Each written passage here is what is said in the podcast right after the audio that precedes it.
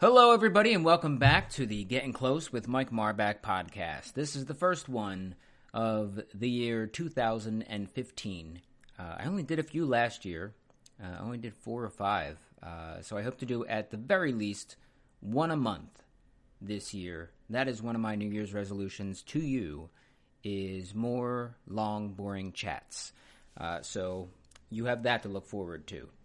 Uh, yeah, New Year's resolutions. I uh, aside from that one, uh, one of mine is to eat healthier, eat more healthy, however the hell that's said, uh, and I'm doing okay. I've had more fruits and vegetables in the last, uh, I guess, three weeks now than I have. I don't think I'm exaggerating when I say my entire life. Uh, I've also had vegetables that I just haven't eaten before, uh, willingly. Um, so that's pretty neat. Uh, just today I had a oh, because one of the reasons this is happening is because I know that I will not eat them. So I bought a Nutriblast uh, from the makers of Magic Bullet. It's Nutriblast. Uh, so I got the Nutriblast, and it's uh, kind of grinds everything up, uh, blends it all together into a uh, into a juice, uh, including all of the seeds and skins and all of that stuff. So you get everything. It's not just a juicer that you know um, you're missing out on all the a lot of the nutrients. Uh, you get everything with this with the Nutriblast from the makers of Magic Bullet.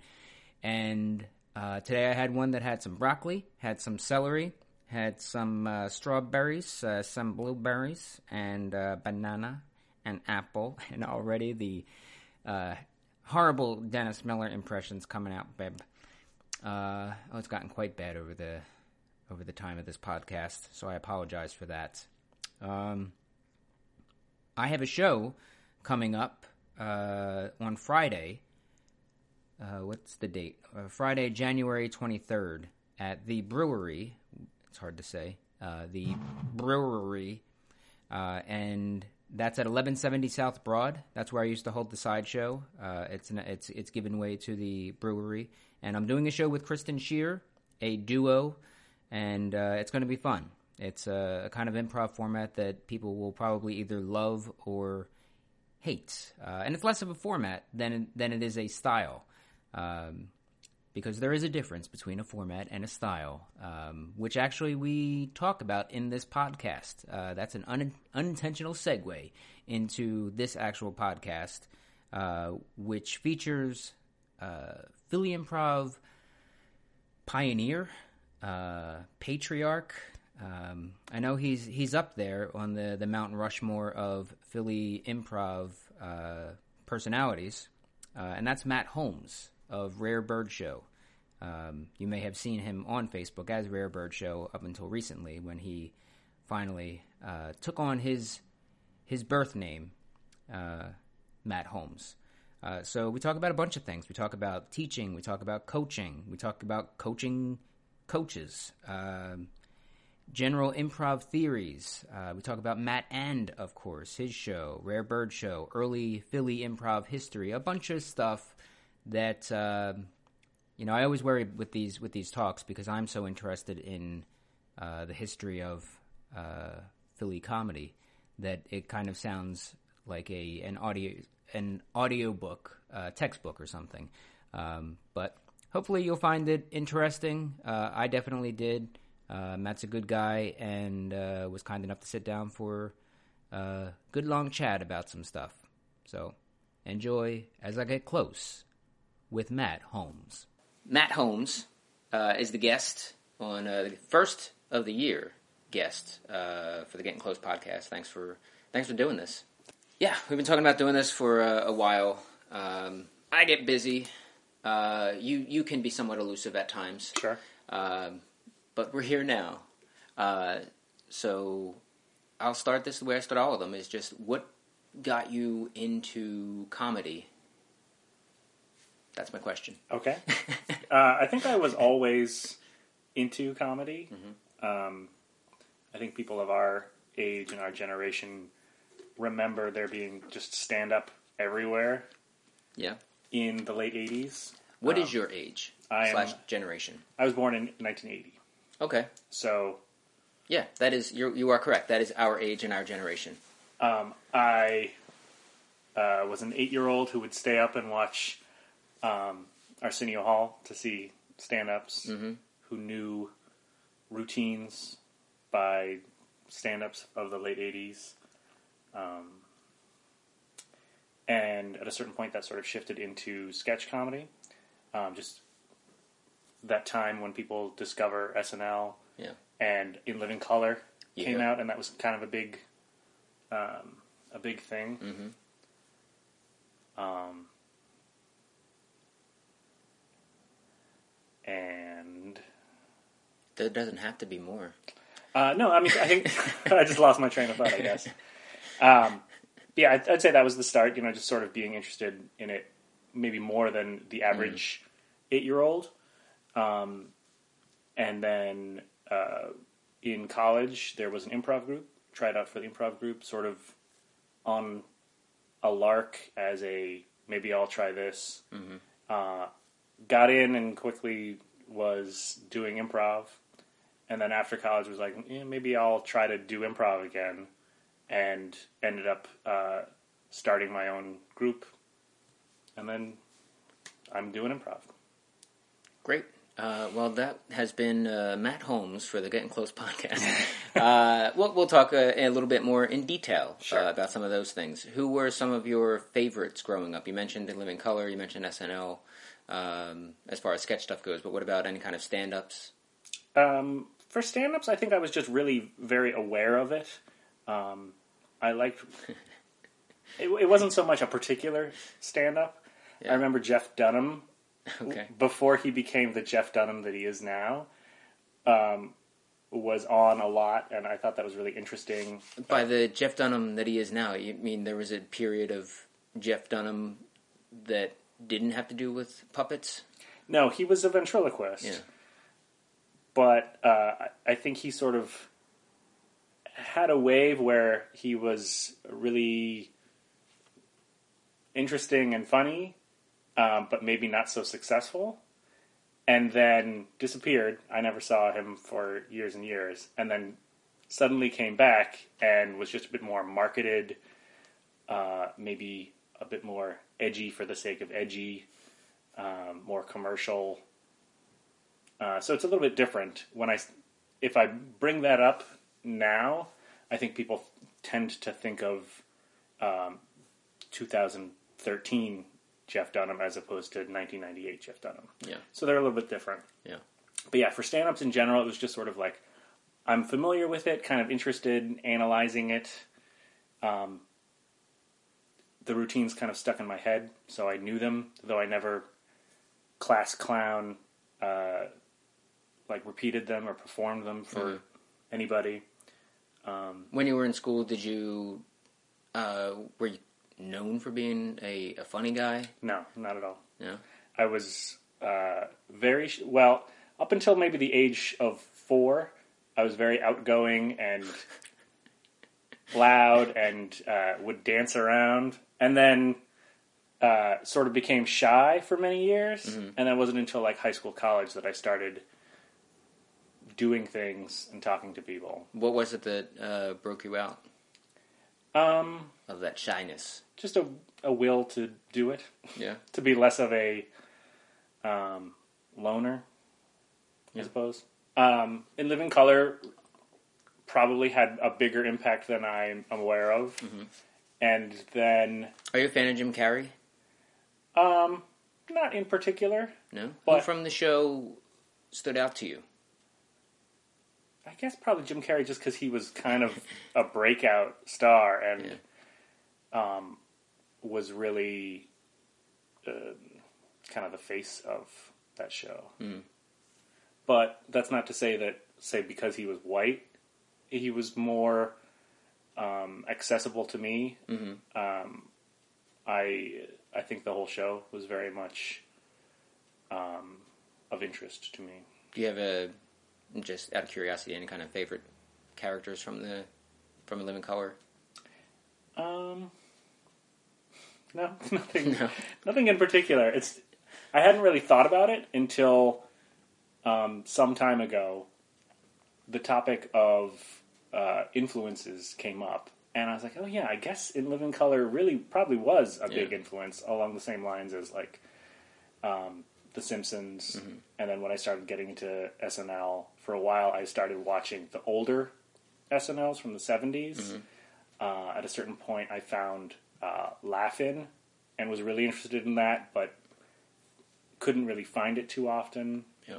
I found Kids in the Hall probably in high school at like 1 a.m. I think it was the new SNL, then an old SNL, usually from the 70s, and then uh, Kids in the Hall at like 1.30 a.m., Yeah, it was pretty late. something like that. Yeah. And then it moved over to CBS at 1.30 a.m., Yeah. something like that. But all of those were um, of big interest to me. More so probably than improv. I was aware of Whose Line Yeah. in and probably the British first, and more so Watching that on Comedy Central. on Comedy Central. yeah. Yeah. Um, and I was like, oh, that's funny, but um, I don't think it was nearly as much of an interest uh, to me as the sketch was, Yeah. For me, which is weird. uh, mm, um, for me, it was uh, Whose Line. Uh, it came. It, it started getting pretty big because it was one of the shows, and I've discussed this before on the podcast, uh, i that Comedy Central had, and they played it over and Right. over and over again, along with uh, E News Daily. Um, so I watched a, a whole hell of a lot of it, and for a while, that was the only experience with improv that I've had, and I think it's probably still pretty true that that's a lot of the only experience that many people have had outside of improv, even. Um, but Yeah, nowadays it's I think people younger than us, it's like ABC Family Channel reruns Yeah. of the Drew Carey era. yeah, Whose line is it anyway? yeah. Uh, I enjoyed the show. Um, it didn't necessarily um, push me into comedy the way that uh, I guess sketch and stand up did. Yeah, Uh, I was I watched Seinfeld growing up, um, so I was very aware of Jerry Seinfeld, and I would watch uh, Carson um, all the time as much as I could, being that young. right. Down down the shore, uh, trying to stay up late to watch with my nana. Uh, but yeah, I used to have uh, VHS tapes of of stand ups, and funny thing is, I don't really do stand up at all anymore. Yeah. Yeah. It's weird how something can influence you, but not necessarily so directly or so obviously. Mm-hmm. I think a lot of people who cite Bob Dylan as an influence don't really sound or write at all like Bob Dylan. Mm-hmm. It's more just kind of crafting a, a mold or a sphere to play in. Just something to get you going. Yeah. yeah, something trips some circuit in the brain, makes you want to do that sort of thing. Um, as far as improv goes, you said you got into improv in college. Um, what uh, you you said that it was just more of like, ah, hey, I'll do this. Yeah, just like any other, you know, thing that people do in college. Like, oh, I'm, you know, I could see myself trying to do that. In high school, I um, got into a band without really having any musical ability. And it was along So the- they had pretty high standards. well, everybody else was really good, um, and I, um, I guess along those lines of trying not to be shy anymore, would was willing to put myself out there, and I think when I got to college, that was another step of, you know, opening up and trying new things. Yeah, I mean, having no musical ability, uh, or little to none, not my words, um, what makes you decide that that's the way to uh, just put yourself out there? Uh, it just sort of came up. Because that seems a little odd. that, Um, uh, that that would be the way to to do it. Yeah, I was interested in writing and kind of writing, you know, bad teenage poetry like people do. And I think a lot of times in bands, if you're willing to sing, you're the singer. Because a lot of times Yeah. musicians aren't so interested in that. Um, so I kind of volunteered myself and found a situation um, and did it for a year. What what did you do? Just singing. Just singing. Yeah. Okay.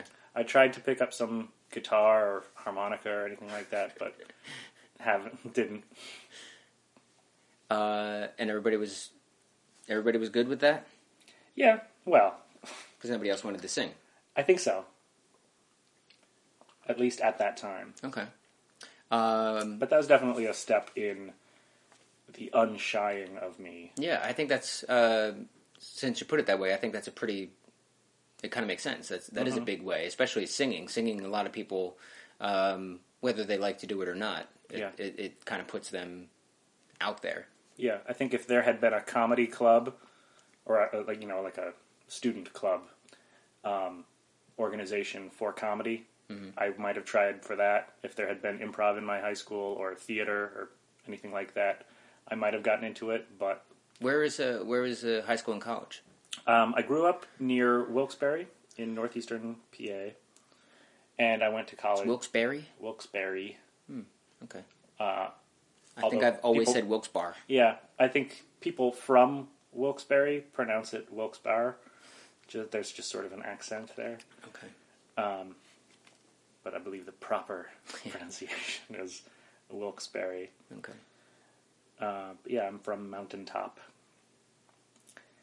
and then I came down to the Philly area Came down from the mountain. Right.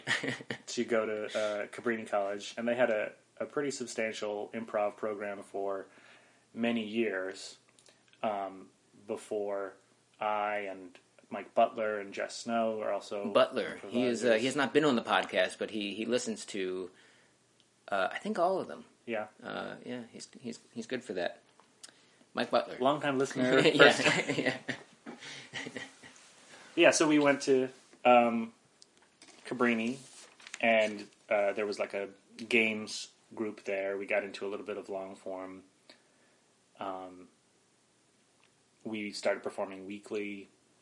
There was a lot of improv going on there, and then I graduated, and um, maybe six months, nine months went by, and I thought. Um, you know, maybe I'll see if there are other opportunities for that. I actually auditioned for a group called Polywampus, um, who had been around for many years um, during my senior year of college.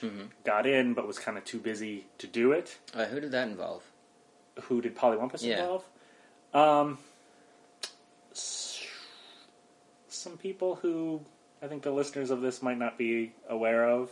It came originally out of um, some Penn improvisers, Okay. and then they were around for maybe eight or nine years, I think. Um, pretty well known, but then sort of ended right at the time I was looking for a group to join, along with uh, Next Line Improv, who were also around for a little while and then ended. So I found myself um, not really having opportunities to follow anybody else or join anything that was already in existence. Um, And what about uh, when about was this? this was 2002, 2003. Okay. Um, I considered trying to get into ComedySportz, but it seemed like there was just more of a a um, time requirement than I was interested in. More of of a, uh, more calendar to carve out. Yeah. So, um, so yeah, then I, um, Nathan Edmondson and I both auditioned for a group that we saw in City Paper. Friend of the podcast, Nathan Edmondson. That's right. I listened to his episode and jogged my memory. Um, and then that didn't end up happening either. Uh, and then I went to see um, a senior show at Haverford and connected with Alexis Simpson and Chris Conklin. Um, they, I had known other people from Haverford, and they had known those people, but I didn't know them. So we we talked about the idea of trying to make something and uh, brought in some other people, kind of workshopped the idea, practiced for a while, and that turned into Rare Bird Show.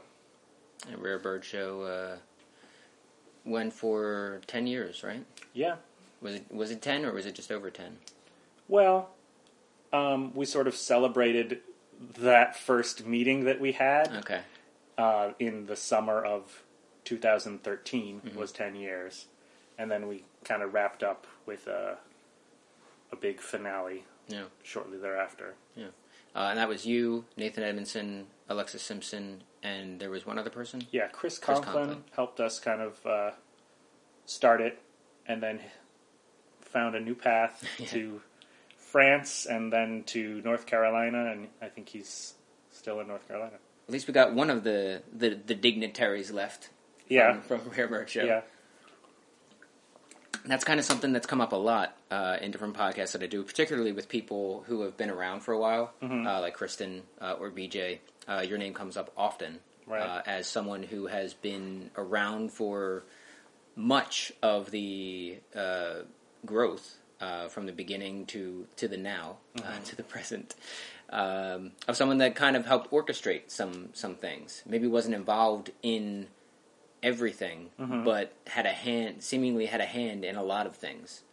yeah. I I think I think Rare Bird Show sort of bridges an era before us and the current era, just because there wasn't really much else happening. So um, we kind of made those connections to other groups, kind of helped people find each other and um help them start their own groups. Um, I think there had been a bit of divisiveness in the past, um, and we tried to squelch that and and you know perform with each other, kind of share our audiences, pool our resources, um, build a community as opposed to having it be individual communities. Um, uh, we'll talk as comfortably as you feel. Um, Okay. But what is uh, what, what is some of the divisiveness? it just seemed like the groups um, before us um, didn't really um, connect with other groups or you know with each other. Um, they never did a show together Okay. or open for each other. Um, you, they would sort of have their own audience, and there wouldn't be overlap. Okay. Um, just not a lot of community building, like we've seen in the past, you know, ten or so years. Uh, so that was one of the your goals with Rare Bird Show. not so much a specific goal, but just you know the way that I wanted to operate. Yeah. Uh, in maybe 2005, we did like a Valentine's Day show, uh, and sort of set that tone of love in the community. uh, that was, I think, Lunch Lady Doris, the Cabal, and Rare Bird Show, if I remember correctly. Um, and that seemed almost groundbreaking to like do a show together at that time. Yeah. And it's funny. It, it, it, it's funny to think about something like that. That just these these separate, not even theaters so much, Right. just groups. Yeah, individual. uh, individual improv groups uh, that had their own little uh, following or uh, space that they, they just not even theater space, but just their own carved out little area. yeah, Um, so it's just funny to think that it took somebody to be like you and you come Yeah. under my roof. Yeah. I Let don't have put a, on a show. I don't have a whole lot of other experience looking at other places and what happens, Mm-hmm. but I think it's unfortunately common for um,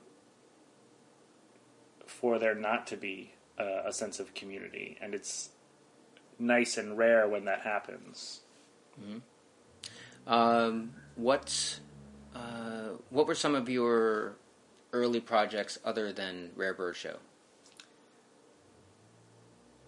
Like as I mean, you can It was pretty much just that. just just a Bird Show. yeah, basically. Where did you guys? Uh, I mean, you had the improv club, right, at uh, Cabrini. Mhm. Um, where else have you guys gotten trained? Because PHIT didn't come around until uh, 2005, Right. right?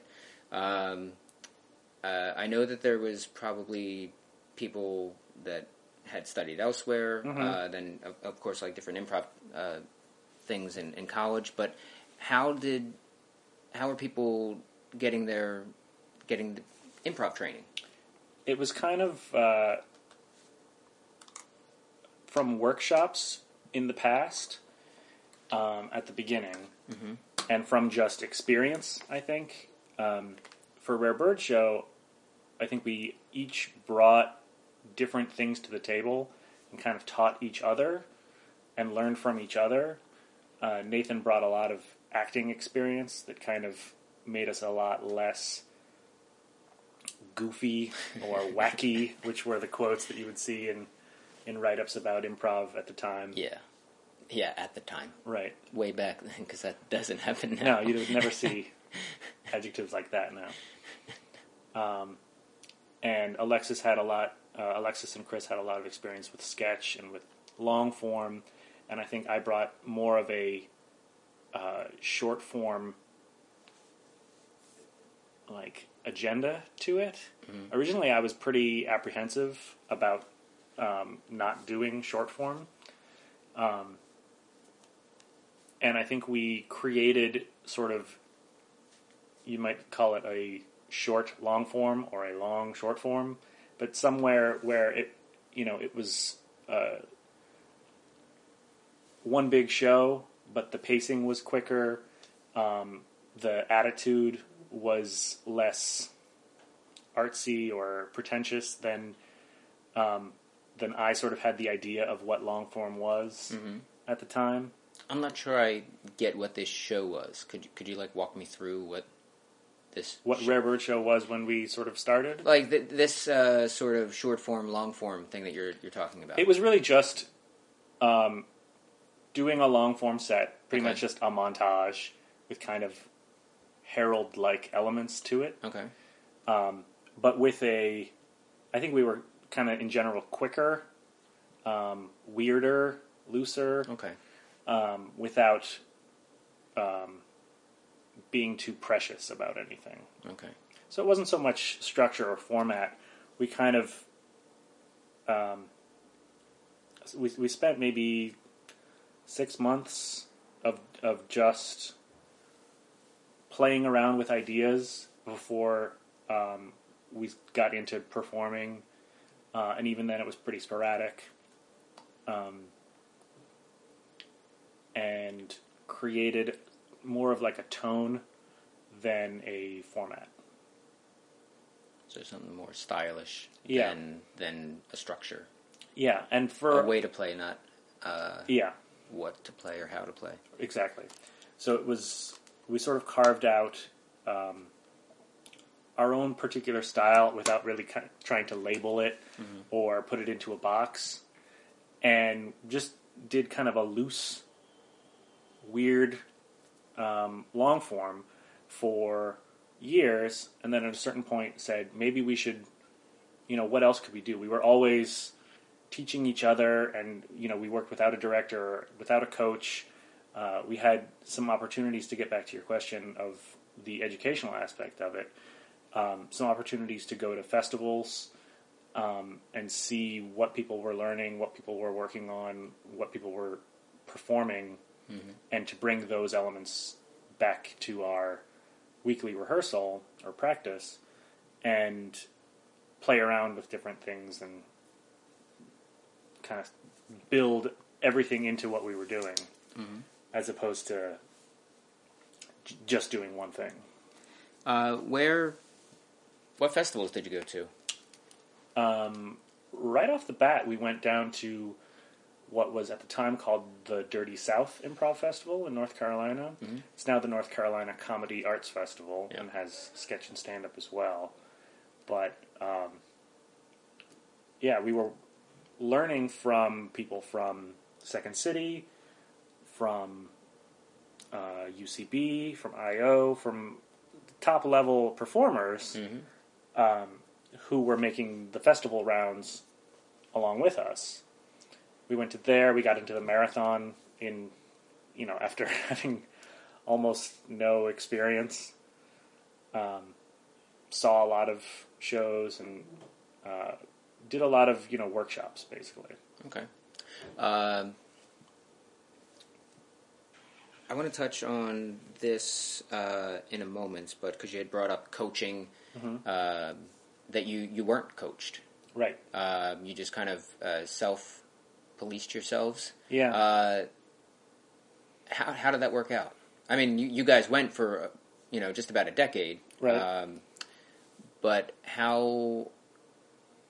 Because I often tell people avoid that if you can. Sure. Um, you guys did it for a while. Uh, It was kind of there, there was no other way to do it at the time. I suppose we could have really tried to find somebody from from ComedySportz or from maybe more from the theater. okay, uh, so it was just more. There wasn't many Yeah. people around There was- that you would ask. Yeah, there was barely a community at all. We were, Okay. like you said, we were building it, Yeah. connecting with some other groups uh, who were also kind of just as fresh as we were, if Yeah. Mm-hmm. not less experienced. So uh, we pretty much just sort of were three performers and three learners and three people who could teach something. Mm-hmm. Uh, we didn't really write up a list of rules for how to behave properly. We were just sort of on our best behavior. Didn't, um, you know, we're polite about how we were going to bring in new information and um, talk about our performances. I think inherently the three of us were very um, self-critical and self-judgmental. So we wanted more of a an educational component to our development. Did you note each other? It- not so much like notes, but just discussion. So not when you did that, it was bad or stupid. Yeah. uh, but maybe just um, talking about how we were getting on the same page, um, ideas about game, ideas about character or about the structure, how we would go back to things, making sure we didn't lose elements that we were playing with. We did a lot of shows um, for many years where some of the best stuff was at the beginning, and then we didn't get a chance to get back to it. Mm-hmm. We did kind of a Harold without a third beat for a while, um, just because that's what we were able to craft for ourselves without um, without having the standard kind of uh, going up the levels and then being a group and having a director and getting notes that um, is more common in a real community that like Philadelphia is now. Yeah. What are your thoughts on general formats of of improv? Um, you said Rare Bird Show was more of a loose Mm-hmm. thing where you let's see what happens and we'll try to come back to things. But right now, there the the scene is much different, Right. uh, and there's a lot of different formats out there. Uh, and then one person, one team does one thing, and then it just kind of then there's four or five teams that are now doing that particular thing. Uh, but I'm just curious what your general thoughts are on uh, what formats you do like, don't like, what you may not like about formats, uh, maybe the difference between a format and a style of play. I've seen a lot of formats over the years, and they tended to be sort of like roadmaps or I don't know puzzles, where first you have to do an opening, then you get something from the audience, then you do this piece, then another piece, then three of these, and then six of those. And for me personally, I don't think I would do very well just memorizing like the steps. It's like building an IKEA cabinet every Yeah. time you try to do a show. So Yeah. I'm a fan of um, shows that have an interesting tone to them, or a different pace to them, a different style, some kind of theme where it's musical or Shakespeare, or one big scene, or um, just more raucous or more patient or something unique about them. But um, what I don't like is having to memorize like a, a labyrinth. Yeah.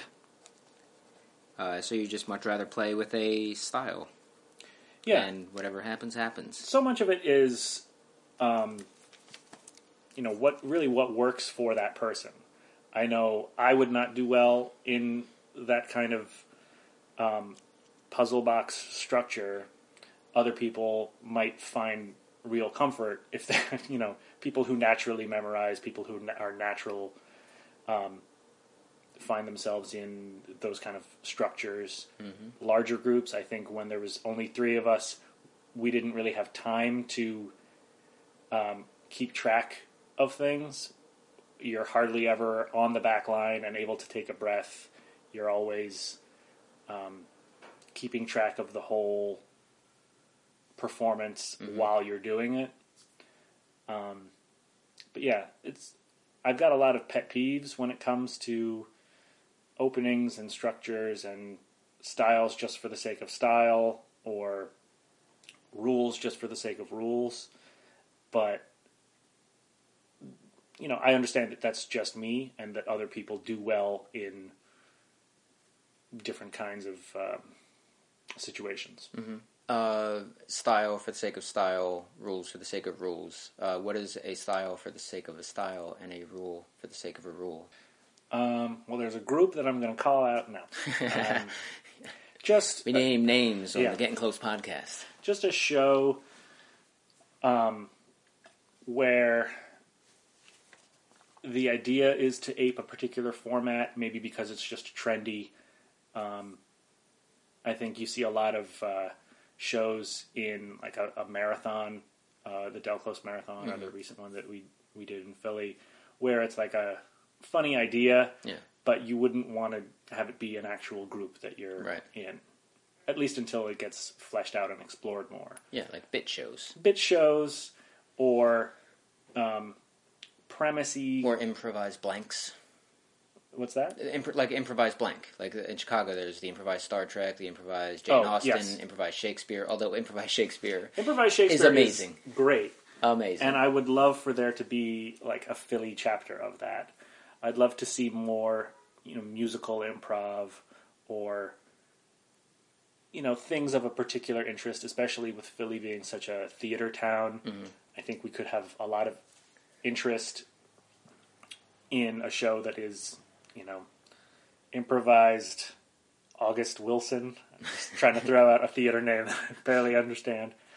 Um, or, you know, things for different types of audiences, uh, more rap or hip hop based or in different languages.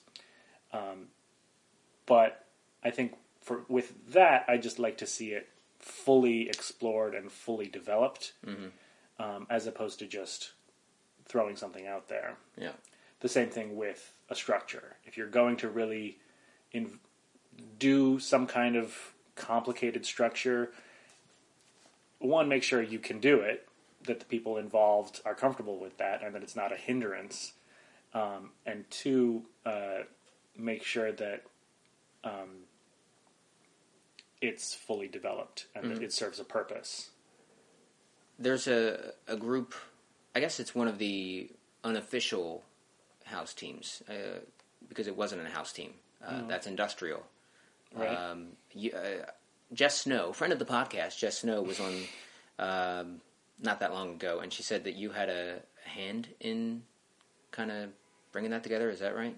Yeah, I I'll go so far as to say I had a hand in pretty much everything that happened before like 2007.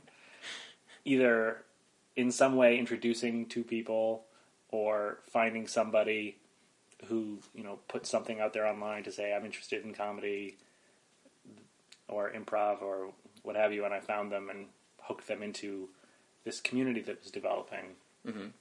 Industrial, I remember I coached them once or twice. Um, And that had McFarland on it, right? Yeah, McFarland. And. Greg Maughan and Jess Snow and several other people that I am not sure of. Right. And I think that came out of a group called the Ninjas. Okay. Um, there was a lot of, you know, kind of groups, fledgling groups at the time, and one thing led to another, or um, people broke off, or um, groups got so big, groups came and went. Um, Kristen was in like every. the Yeah. gurus of guffaw came and went, and Giggle Mill came and went, and, and others um, around that same time. These names are great. They are The Gurus of Guffaw. What was it? Giggle Milk? Giggle Mill, Giggle Mill. It's where they make the funnies. right? Okay. or process them down into Yeah. bunny flour.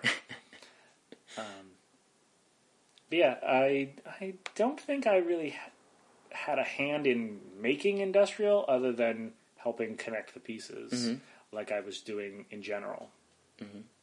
Uh, did you have anything to do? Did you have a hand in uh, what became PHIT? Yeah, um, I'm one of the co-founders, I guess. But we just sort of uh, got a bunch of people together and said, let's try to start something. And um, I was uh, teaching uh, workshops, and then at a certain point taught like a, an eight-week class. Um, and like Greg was a student in one of those classes, uh, and other people were teaching as well. And eventually, it sort of became let's try to build like what we what they have elsewhere. Yeah. Uh, which we'll get to in a, a little bit. Uh, but like, like you said, you've had a hand in a lot of a lot of things. You The have someone- festival too and, and the festival, yeah. um, was sort of like we should have a festival. hey, everybody else, make that happen. That's the kind of hand that I have. Yeah, that, that, that that's what I was going to get to. Uh, is that you you do a lot of this uh, kind of fire starting, Hmm. um, but then you you um, kind of run away Sure. from it. Uh, what's the deal with that? Well, not so much run away, but I know that there's other people who um, are able to devote more time and energy um, to it, and I think I'm not so interested in de- in devoting a lot of time and energy to it. You just want to Prob- see it happen. Yeah, um, I've got good ideas, um, but I think that is one reason why improv uh, speaks to me so much is that you don't have to practice it the way that you do theater or even a sketch show. Yeah. You don't have to, you know, know lines or have costumes. You don't have to like learn how to play an instrument. Um, you're able to just kind of get out there and do it. All of the materials for improv are inside your head. Um, so that probably just speaks to me in, in general, along the same lines as wouldn't be great if this or that existed. Who out there agrees, and what can we do to make it happen? And then, What are uh, a couple of those that you've got in your head right now? oh, right now, uh, so much has happened. When I think of what was available and sort of fizzling out in 2002, 2003, and what's out there now, it's more than just night and day. It's it's like nothing and a lot of things. Yeah, I mean, I, I, often talk about what it was like when I moved here in 2009. Right. I can only imagine 2002. Well, like I said, ComedySportz has been around as a Philly institution Yeah. for years and years, and is part of a larger national, if not international, Yeah. association. So that's sort of its own particular pocket. I'm going to get into that pocket Okay. uh, with Dave Jadico soon um, of ComedySportz. Well, that's Uh, great because I'd love to hear, you know, what predates me Yeah. with ComedySportz. Like I said, I'm familiar with some of the stuff that was happening in those individual pockets at the time with Polywampus and then Next Line started up. Um, some of your college prov or bar prov situations, the things that kind of came and went. Yeah. But your question was about ideas that I have that I'd like to see. Yeah. I think right right now a lot of that is more uh, personal and kind of selfish. I'd like to see myself um, coaching and teaching and you know workshopping and whatnot more, um, getting into more projects that um, that aren't just me, like Matt And is, uh, or just you know our group, like Rare Bird Show was. Um, I'm interested in Shakespeare. I'm interested in musical stuff. Um, I could see myself doing something kind of art direction y for a, a sketch show or a scripted show or a bigger production. I think that would be interesting. I liked um, when uh, Story Up was developing to be able to kind of step in and have a tiny little hand in how that um, developed. Um, I work a lot with colleges and high schools and things like that. Um, so there's not really a at, at this point. There's so much going on in Philly that there really isn't a need for me to have some idea that other people can do. There's already been so much um, happening. Yeah.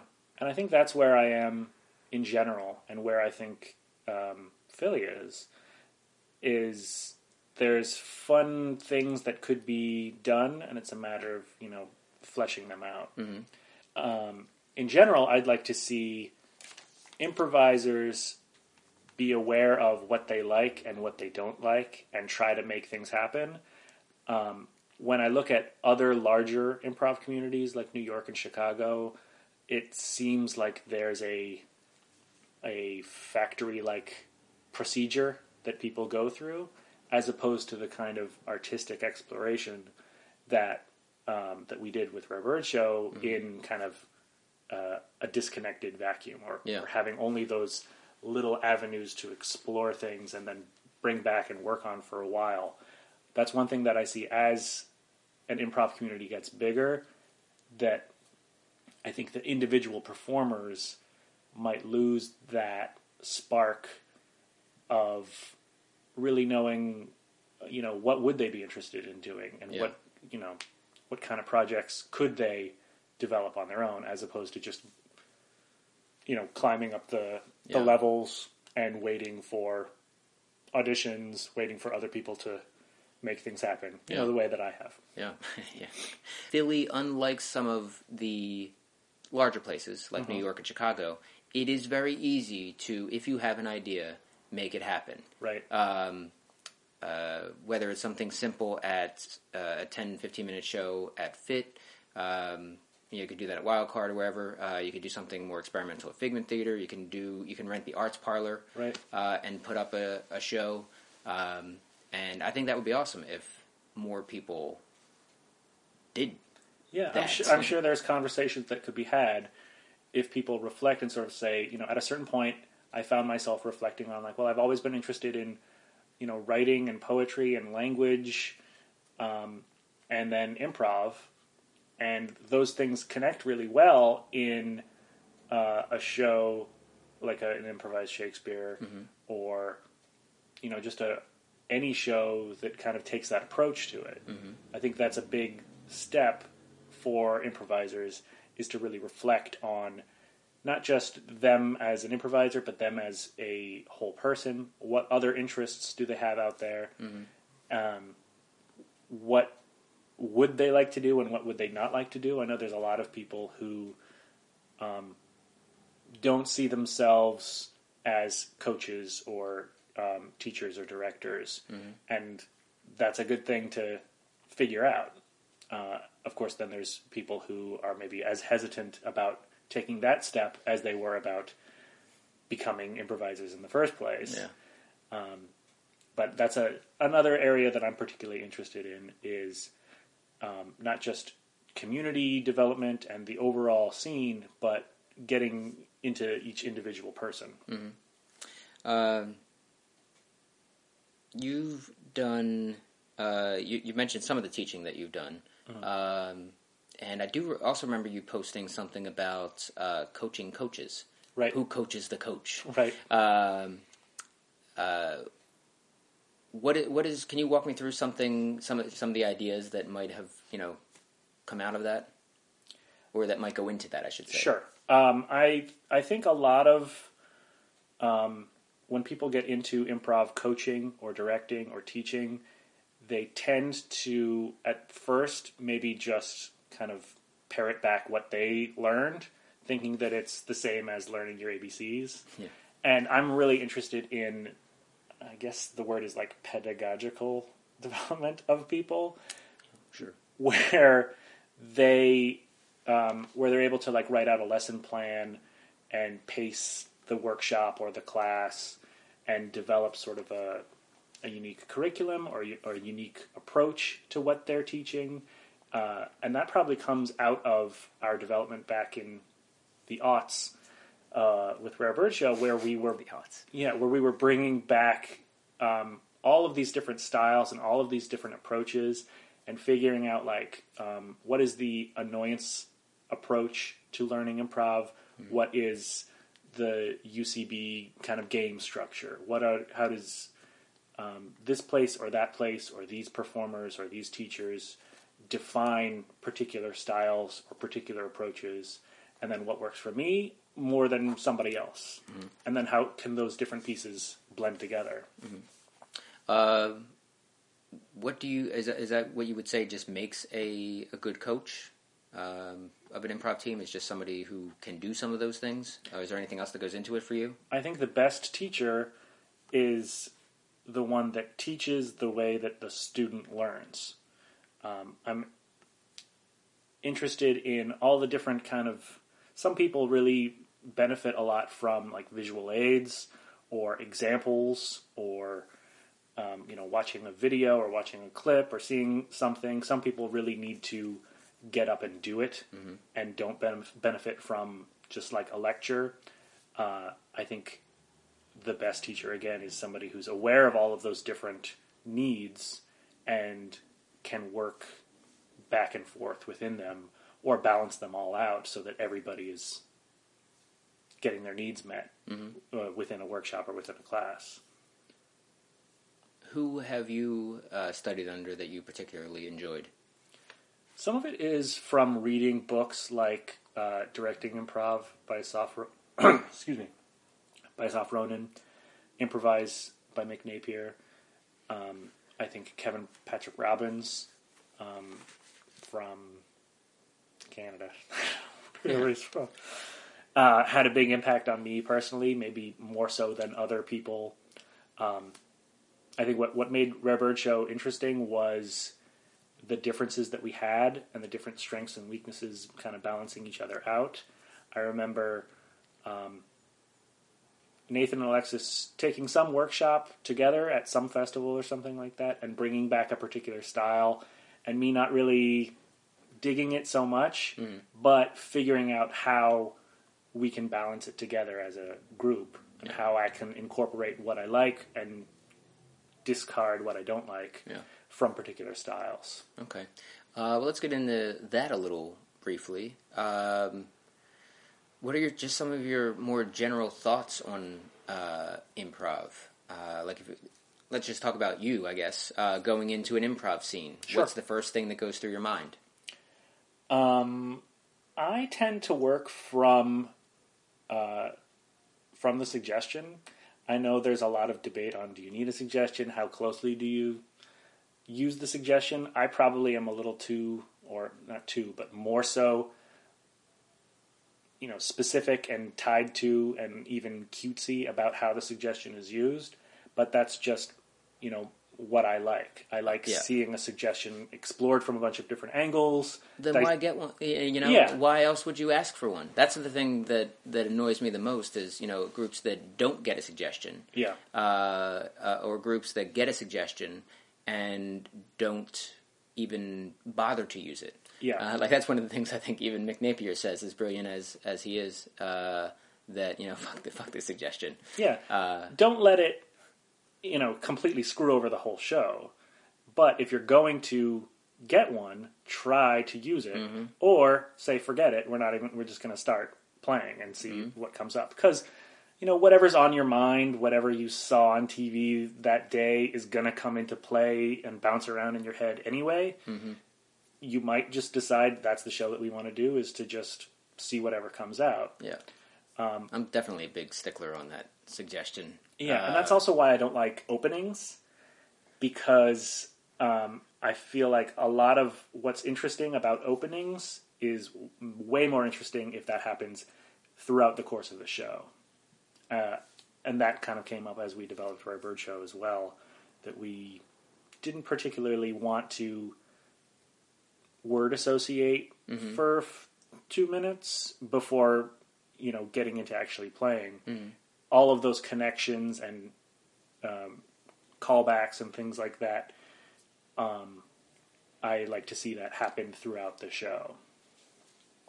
Um, so I, you know, I started on the suggestion. Now with Matt and I tend to do a lot more of bigger stuff at the beginning, kind of really defining who I am and what the scenario is, um, so that then, you know, we can play around within it. Um, Where do you stand on a uh, coming out into a scene and as quickly as you can establishing a who, a what, and a where? I absolutely hate that approach. Yeah.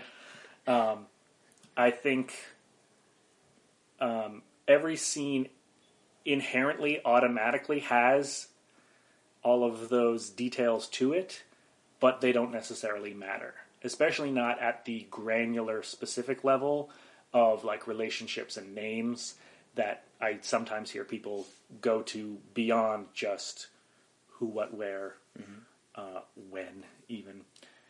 Um, so the approach that I take is to just get something, give yourself something at the beginning of the scene so that people have something to work with instead of just a blank page. what is what is something?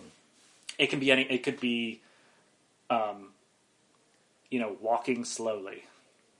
That's all you need for to start a scene. If I'm walking slowly and my partner chose stern look, maybe I'm in trouble and I'm, you know, going into the electric chair or something like that. Right off the bat, we're into something as opposed to starting a scene, you know, holding a cup and saying, like, you know, Mom, thanks for this juice. Not that that's not something, too Yeah, I'm writing it down. it's gold. but uh, what I want people to do and what I do is as little work as possible, as little stress as possible, and immediately get into something that you can play with. Okay. And from there, um, to just explore and repeat and build on that. Okay. Um, what about game? Where where do you sit with this whole game thing? Yeah, so What's the deal with game? the deal with game. Uh, that also was a big kind of confusion for us back in the aughts. Is how does a Harold work and why? How does how do the structural elements of Harold work and why? You know, what do we want to do and what don't we want to do? But then also those kind of nuggets of um, you know the improv rules. I think we said you know people do openings. I don't really like that. Let's just skip it. Uh, people do uh, platform who, what, where right off the bat, and you have to have names, and we have to know if they're you know sisters or just friends, or you know is that tea or is that coffee in the cup? It's really important. We said forget all about that. Just get something out there. If we never learn all of the details, they don't matter as much. And when it came to game, or um, what some people refer to as deal.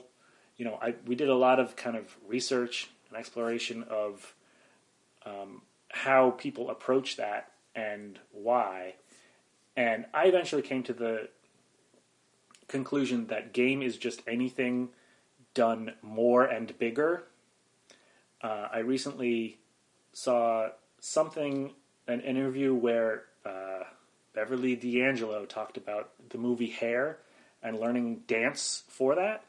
And the instructor, I don't forget who it was, but said dance is anything that you can do more than twice. And learning that really freed her up to be comfortable with exploring. I think we're doing something more similar to dance and jazz and um, you know, ephemeral, artsy kind of stuff like that, as opposed to logical, literal things like um, comedy structure or writing structure or theatrical um, acts or Aristotelian, you know, rules, things like that. Um, so that's my approach to game. Is is I I don't personally like um, the UCB approach where the first unusual thing um, is then hammered into the ground. Uh, I think they did a really good job of explaining in better detail than the general idea that is out there of what game is in the UCB manual, and seeing it explained, you know, graphically and written out so concisely like they did, Yeah. was great. Um, after years of trying without having that access to their theater, um, with just having kind of second or third hand knowledge of what game, what does that mean when people explain it, um, to kind of having my own definition, at least for my own purposes, um, of game just being do something, do it more, do it bigger Yeah. Okay. and why that works in, in relation to patterns in the brain and um, how you know things that are funny are either funny in threes because you're expecting them or funny because like somebody falls and Yeah.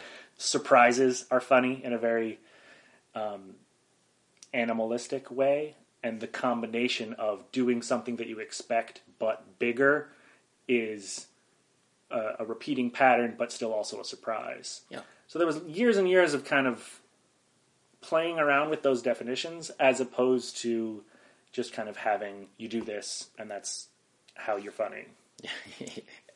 Like I think a lot of students get when they go through those programs, or that they hear or read about, mm-hmm. you know, secondhand if they're in kind of the middle of nowhere. Yeah. Uh, Susan Messing uh, will be back out in Philly, uh, likely in the summer, um, and she's always fun to talk to about kind of game stuff. Um, I mean, it, it seems like a lot of people that um, are more, um, I guess, organic improvisers. Yeah. um, a it's, good- it's fun to to talk to people like that um, uh, about what game means to to them, and, and she'll say it's like "An- uh, a game is anything you do more than once. Yeah, That's it. that's, ex- exactly what I was just talking about. yeah. um, and her explanations um, of you know if you if you're if you step out and your contact lens is making you blink, but then you stop blinking. Yeah.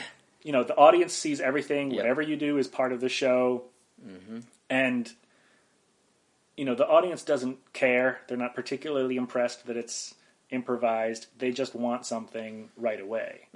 Um, so get out there and just do something Yeah. and then great now you've got something to play with and i think being an improviser is just knowing how to play around with whatever just came up Yeah. I mean, she would you just spit out she would say that if you come out into a scene and you go, "Hello," and then throughout the scene you start talking like this again, uh, the audience is going to be very you you broken the wasted deal. their time. Yeah, you broken the deal. they That you sat at the there investing okay i have to know that piece of information that they speak that way or that they blink that way or that they walk slowly Mm-hmm. and then if nothing comes from that then they've wasted their time Yeah, uh, that's what I try even if you at. get something funnier later, there was still that bit of Yeah. useless, you know, nothing. Mm-hmm. So it's better to not worry about coming up with something funnier Mm-hmm. and to take what has already happened um, and make that work. It's Mm-hmm. like, you know, you're doing the crossword puzzle in ink. Yeah. So, Yeah. If it- uh, for me, it just goes to the thought uh, that I pull from, uh, I guess the Annoyance, but it's probably true in a lot of places. Uh, Mm-hmm. is this just whatever you do at the top of a scene should be important to you? Uh, everything that you do at the top should be telling you something and should inform everything you do. Like just like you were saying that you walking slowly, that's all I need. But Mm-hmm. why am I walking slowly? Okay, I'll look at my partner, uh, and then maybe I'll get something from him or her. Um, but yeah, everything you do at the top of a scene should be important. I think another another good approach to that is that it's um, makes it easier on you to have something happening as opposed to hesitating or uh, not knowing what to do. If Yeah. if you give yourself something to do, something to be, then the audience at least has something to watch, as opposed to just waiting while you stand there doing nothing, thinking of something good. Yeah.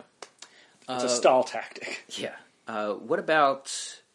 Um, I just like to get people's different ideas on some of these topics. Um, first person that comes out into a scene initiates the scene.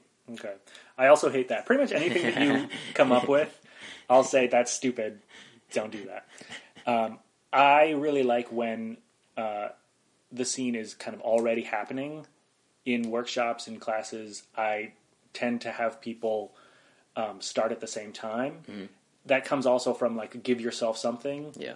Don't wait for that. Just you know, even if you don't have a line or anything in particular to do, you are at least already in the scene. The scene hasn't started, as opposed to approaching improv from like a I don't know, like a parlor game sort of uh, approach where somebody steps out and says something and they're the brave one who con- is in control and somebody else steps out and supports that. Um, it's better to just you know be acting right away. Uh, for me, it depends on the style of improv that, that's true that you're that you're doing.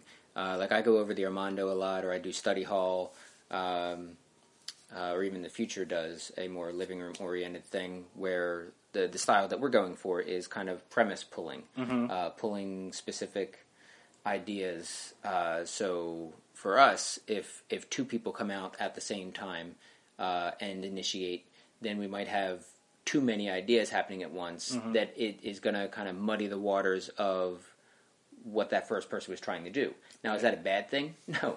Uh, could it still end up in a as a fantastic, really fun improv scene? Yeah. Um, but you know, I would probably say that the notes of things, as far as what we're going for, Sure. Um, I could clearly see, you know, this person had this idea and this person had this idea, and then we had to kind of wrestle around a little bit to figure out what was what was happening there. Yeah, I think there's a lot of subtle nuances with that. I think when you see muddiness, it's from not just people starting at the same time, but, but from people bringing too much um, and not being willing to adjust. Yeah.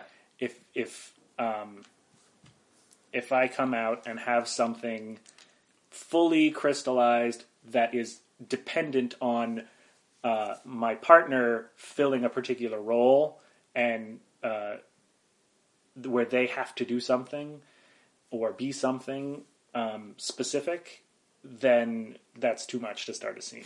so that's a that's a subtle thing, um, and it also makes it harder. I think people tend to bring too much and, and have too many needs at the beginning of a scene because they think they need to have that platform and that we talked about established, not just for themselves but for everything in the universe and for their partner as well.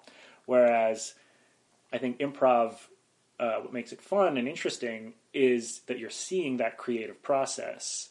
Um, that it's not one sided. It's it's a team writing project being acted out at that moment. Yeah. Uh, for me, it's kind of funny to watch because with the when you're working with kind of pulling a premise uh, and you're doing it through a longer show, um, it seems like people feel as if they run out of material Right. uh, earlier, which I don't think is the case because I'm also of the school. I, I'm a much more organic sort of player. Um, so like, no, there's everything that you've done is on the table. Yeah. uh, you can you can come back to anything. You can create new ideas. Uh, you can have a new scene. Big deal if there's a scene that happens in the middle that maybe doesn't have anything to do with it, or kind of you know, it, it's just do something. Yeah, and even if you if you fully expand something to what seems like, you know, the blackout line or a logical conclusion or a punchline, even, um, then you can then just say, and then what happens, Yeah. and see what goes on. Yeah. Especially with the sort of clowny, um, you know, exponential approach that I'm talking about, where you start with the very small and then quickly repeat and build that to something that's more mm-hmm. crystallized and, and specific, eventually that's going to turn into, and then the universe exploded mm-hmm. pretty quickly. Mm-hmm.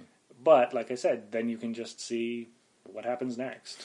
And you have everything else that you've built along with just your natural intelligence and humor to just spit something out and, you know, repeat the process.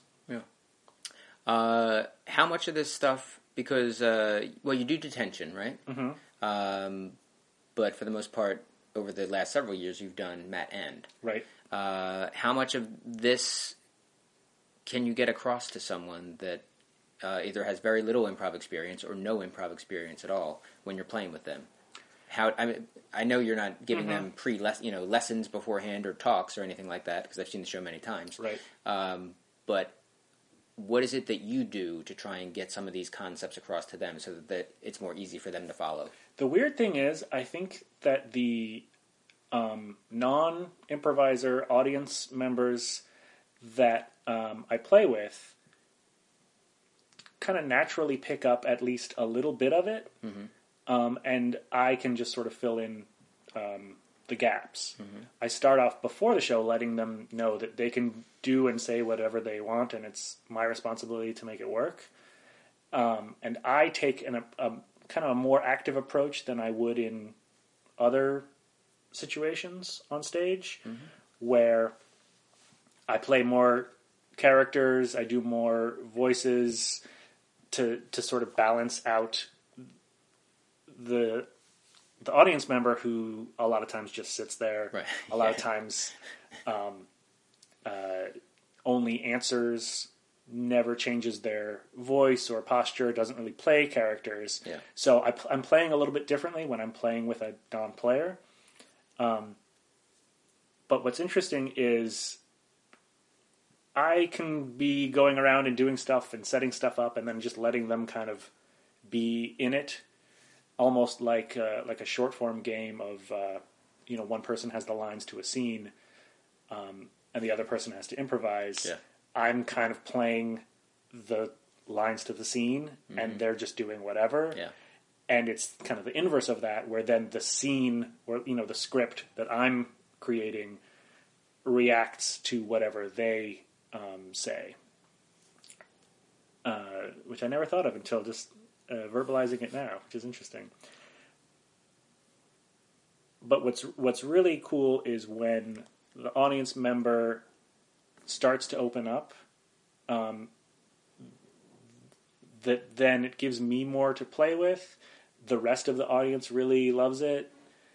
Um, I that's just one of my favorite parts is when they start uh, sort of telling a joke or doing a callback Yeah. or referencing something interesting or um, even doing a funny voice.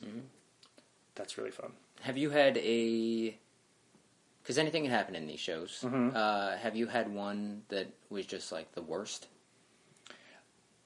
what's interesting about Matt and is that when the the problems with it are all in um, having a, a full audience, being able to get somebody on stage with me, um, just my own personal energy level, um, the structure and the format of the show kind of is automatically good.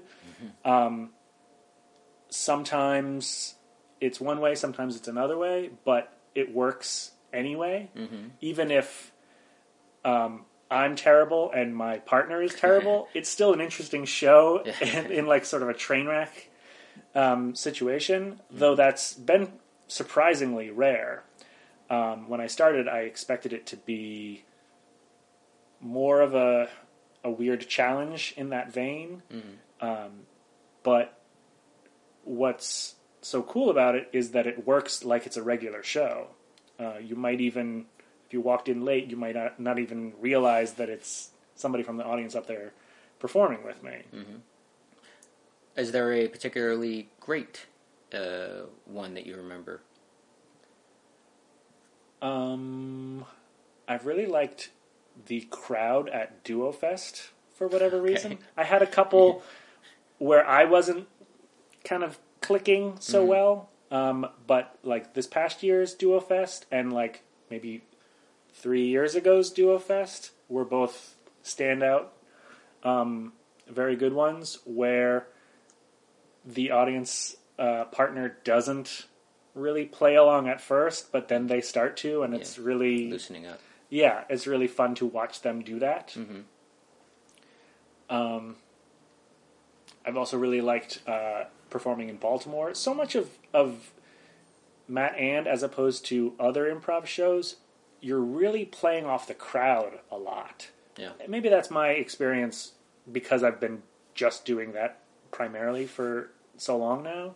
But I'd say even more than Rare Bird Show, even more than other things that I've done, it feels a lot more like a three way conversation uh, or like a magic act kind of show than uh, an improv show with a wall between Yeah. me and the audience. Okay. You want to teach more this year. Uh, you want to just kind of be involved in more more things, right? Yeah, I mean, I Uh, mean, I'm interested in hearing about more projects. Um, you know, seeing how I can. Like I said, I'm interested in um, the educational component um, for each individual person. You know, individual development as an improviser, and uh, and then just keeping doing that and um, the first Sunday of the month. Yeah. The next one coming up List. is February first is Matt End, uh, and you're also going to be at the Steel Stacks. Uh, is it Steel Stacks Improv Festival or Steel Stacks Comedy Festival? It's Steel Stacks Improv Comedy Festival. Whoa, we're at, uh, and That's that's, on the the thirty first. Uh, that's right. Saturday the thirty first, uh, and then February first at PHIT Sunday nights, uh, and it's a free show. Yeah, it's great performing. I'm I, I do Matt and Dean's List and Detention at different times, and you know it's I'm enjoying being part of the free Sunday night Yeah. PHIT. Actually, let me ask you about that uh, because you've done you do Mad and which is I guess a duo. You, Mm-hmm. you, you would call it a duo. Uh, you've done Rare Bird Show, which was for the most part three people, Right. at times four, um, and then at Detention, there's eight to ten, I guess, right? Yeah, it's a it's a big group, and then there's usually like maybe seven performing. Okay. What would you say? How do you think your play changes from, uh, say, Rare Bird Show to Detention, Um, or doesn't it? well, it's a lot less stage time, which is a bit of a a, a shift. It kind of feels like a really top notch improv jam. I hope that doesn't sound disparaging. Um, where I'm able to sort of be more uh, of like a supportive team player um, with Matt and with Rare Bird Show. When you have so few people, you really have to be doing a lot of work. Um, and when you're in a larger group, which I don't really have very much experience at all, um, it's just very different. Yeah. So you don't necessarily, I guess, like you said, have that uh, a track of larger groups, track record of larger groups. No, not at all. I mean, I did short form in college, and that was a lot of people, but you know, a two person scene with for two minutes, Right.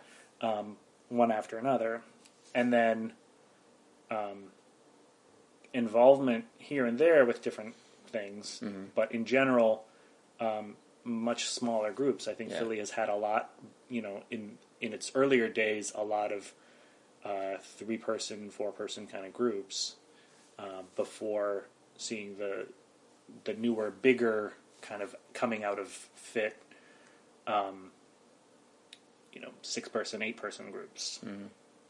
So yeah, it's uh, I'm enjoying being part of a larger ensemble and playing differently. Though I can't exactly say how I'm playing differently, other than of course, you know, it's going to be different if you're not always on stage Right. and not performing with somebody from the audience Yeah. and not um, having to, you know, not having not performing with people who you've performed with for many years. There's a lot of different um, components to that. Yeah.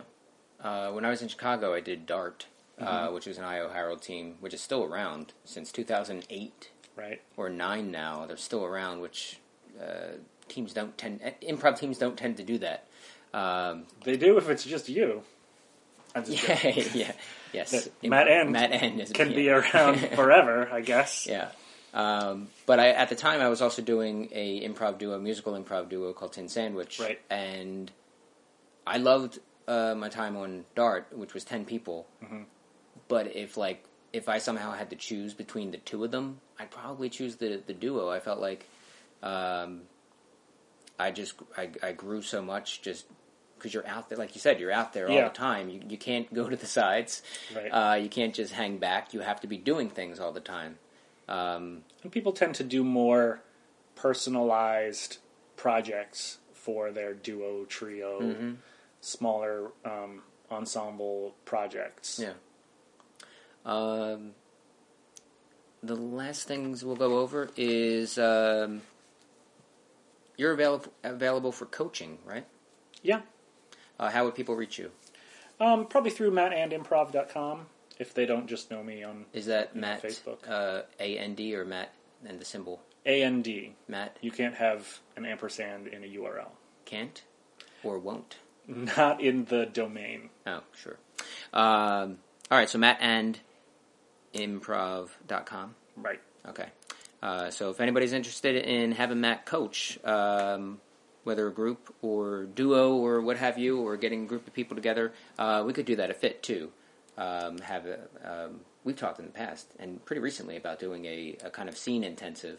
Uh, Yeah. So we'll we'll make that happen. We'll look at your schedule and uh, try and find some Sure. Anomalies uh, where that can take place. Uh, and again, February 1st at PHIT at 7 p.m., Matt End and Matt End at Steel Stacks Improv Comedy Festival on Saturday, uh, January 31st. Um, and I guess Detention probably uh, on the 1st as well. Are you in that one? That's right. Okay, great. Matt Holmes, thank you Thank you getting much. close.